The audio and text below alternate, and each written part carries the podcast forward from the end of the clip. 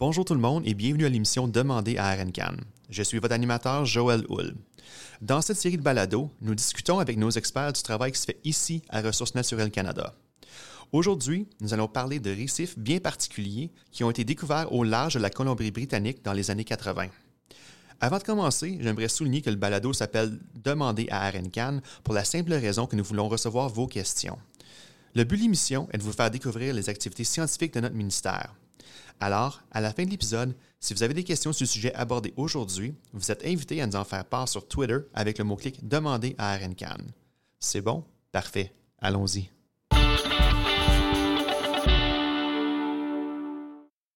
Mon invité aujourd'hui est Philip Hill du Centre géoscientifique du Pacifique à Sydney, en Colombie-Britannique. Philip, merci d'être avec nous. Mon plaisir.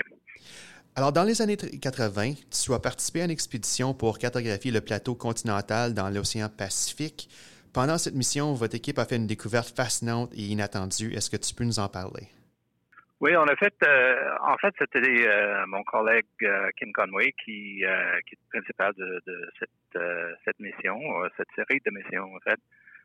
L'objectif de ces, ces missions était à étudier les alliés des aléas sous-marins, c'est-à-dire les hasards, donc les, les, euh, les failles sous-marins, les glissements de terre, le gaz sous-marin, etc.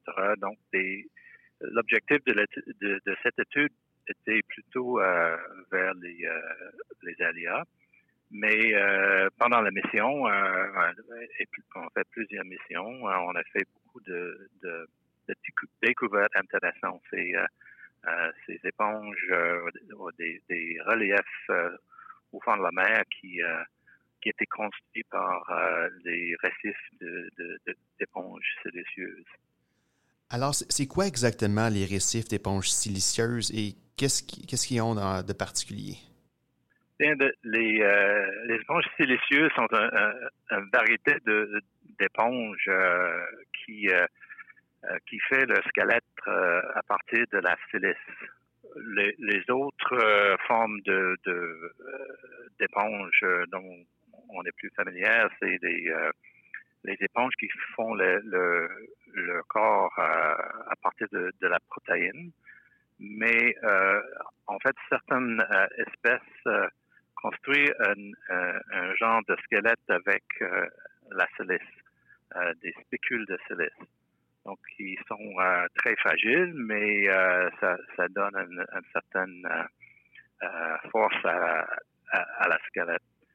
Puis, ils, grandissent très lentement, quelques centimètres par année peut-être. Les éponges vivent l'une sur l'autre, puis ils construisent ce qu'on appelle un récif, un peu comme un récif de, corail. Quelles sont les répercussions scientifiques de cette découverte? L'impact le plus important, c'est euh, la découverte d'une forme d'écosystème très particulier, euh, ce qui est très important pour la gestion de la pêche. Alors, c'est euh, la découverte de, euh, de, de, ces grandes masses de récifs ont créé en, effet un euh, environnement particulier important pour euh, les poissons de fond. Puis ils ont changé complètement, en fait, construire un nouvel paradigme en ce qui concerne les, les écosystèmes de la faune de la mer dans ces régions-là. Et puis ils ont une importance particulière pour la gestion de la pêche. Alors c'est euh, en fait, ça, ça, crée un environnement où les, certains poissons euh, peuvent vivre pour euh, des décennies. Puis les récifs, bon, ils sont, ils sont, sont très importants comme habitat c'est pour, pour beaucoup d'espèces. un peu comme les récifs coraux qui, où on sait, ils sont des environnements où il y avait une grande diversité de euh, d'organismes, euh, des poissons, des, euh, des autres organismes benthiques. C'est pareil pour ces récifs-là dans, dans cette région.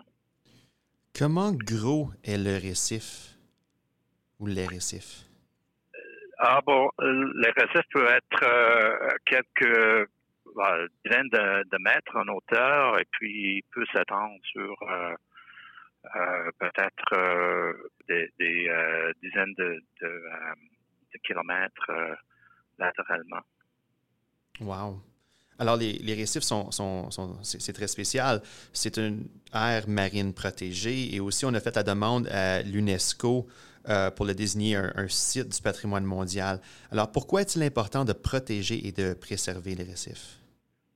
Bon, c'est un peu comme euh, j'ai mentionné que c'est très important pour, pour la gestion de la pêche, c'est-à-dire euh, c'est un écosystème assez unique pour qui se trouve dans cette région de la, la Pacifique uniquement c'est aussi important parce euh, comme comme euh, analogue moderne, si tu veux, pour euh, des anciens dépôts qu'on trouve en Europe dans des roches anciennes.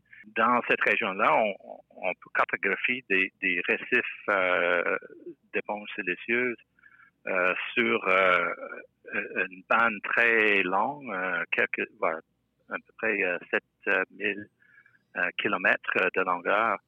Alors, c'est le plus gros euh, système de récifs euh, qu'on a découvert euh, n'importe où sur la Terre. Donc, comme ça, c'est la, découverte de, ces éponges dans le milieu moderne est très important pour comprendre ces, ces dépôts anciens, mais aussi ça représente quelque chose de très unique dans notre héritage. Est-ce que les changements climatiques ont un impact sur les récifs? Euh, oui, potentiellement. On, sait, par exemple, que euh, les, euh, ces récifs ou ces, ces, éponges sont très affectés par, dépendant de la température de l'eau. Pour des régions où le, dans, l'eau peu profonde, c'est c'est particulièrement important parce que la température de l'eau est, est prévue à, à, changer à cause de le changement climatique. Alors, si la température de l'eau euh, euh, change euh, d'une certaine façon, ça, peut affecter le, des, éponges. Puis, c'est compliqué parce qu'il y a beaucoup d'effets différents qui, la qualité de, de l'éponge est, vraiment dépendante de la, une grande variété de, euh, de facteurs, mais euh, surtout la, température et peut-être le, niveau d'oxygène dans l'eau. Euh, ces deux facteurs sont probablement les plus importants et puis ils peuvent changer avec le changement climatique et puis donc ça peut affecter les, les, éponges dans le récif. Les récifs font-ils encore l'objet d'études aujourd'hui? Y a-t-il d'autres activités de recherche scientifique prévues dans, dans un avenir prochain? Ben, pour nous autres, on, continue de, faire des missions euh, et on, on a euh, la fortune à, découvrir euh, de temps en temps des nouveaux récifs. la plupart de la recherche est, faite maintenant par les, scientifiques de pêche et océan Canada qui, qui sont très intéressés de, tous les détails de l'écologie de la récif, les groupes des animaux qui, qui y habitent et puis les relations entre les, les, les différents euh, organismes. Et puis, euh, on, on, commence à travailler beaucoup dans le domaine de euh, ce qu'on appelle ecosystem-based management, où certaines zones sont identifiées à cause de leur, leur importance pour pas juste une espèce, mais pour l'ensemble des espèces qui habitent dans ces régions-là. Euh, alors, euh, encore une fois, le, les scientifiques de, pêche océan sont euh, très intéressés à faire la recherche dans, dans ce domaine-là. Alors, et, bien sûr, l'effet du changement climatique, c'est un autre domaine d'intérêt pour, pour les scientifiques. Si nos auditeurs veulent en savoir plus sur les récifs d'éponges silicieuses, où peuvent-ils trouver de l'information? Bon, probablement la meilleure information, c'est sur le site euh, web de, euh, de Pêche et Océan Canada. Donc, il y a, il y a plusieurs sites là. Euh, si vous allez à leur site web et pas entrer les mots éponge silicieuse. J'imagine que vous allez trouver des bonnes informations là-bas. Super. Merci beaucoup, Philippe, de nous avoir accordé cette entrevue. Plaisir. On arrive à la fin de l'émission, mais ça ne veut pas dire que le sujet est fermé. On vous invite à poursuivre la conversation dans nos réseaux sociaux. Si vous avez des questions pour nos experts ou des commentaires sur cet épisode, vous pouvez nous les adresser sur Twitter, accompagné du mot-clic Demandez à RNCAN. Également, si vous souhaitez en apprendre davantage sur les activités scientifiques de Ressources naturelles Canada, nous vous encourageons à visiter notre cyber-magazine La Science tout simplement. Vous allez trouver une masse d'informations intéressantes, incluant les épisodes précédents de notre balado, des articles et des vidéos. La page spécifique à cette émission contient des liens électroniques à des ressources pertinentes pour en apprendre davantage sur le sujet discuté aujourd'hui. Vous pouvez accéder à la science tout simplement directement à partir de notre site web à rncan.gc.ca ou en effectuant une recherche sur Google. Si vous nous écoutez sur Apple Podcast, Google Play, Stitcher ou SoundCloud, nous vous invitons à écrire un avis et à vous abonner à notre émission pour prendre connaissance des épisodes antérieurs et futurs. Voilà qui conclut cet épisode de Demander à RNCAN. Merci de nous avoir écoutés aujourd'hui et revenez-nous au prochain épisode.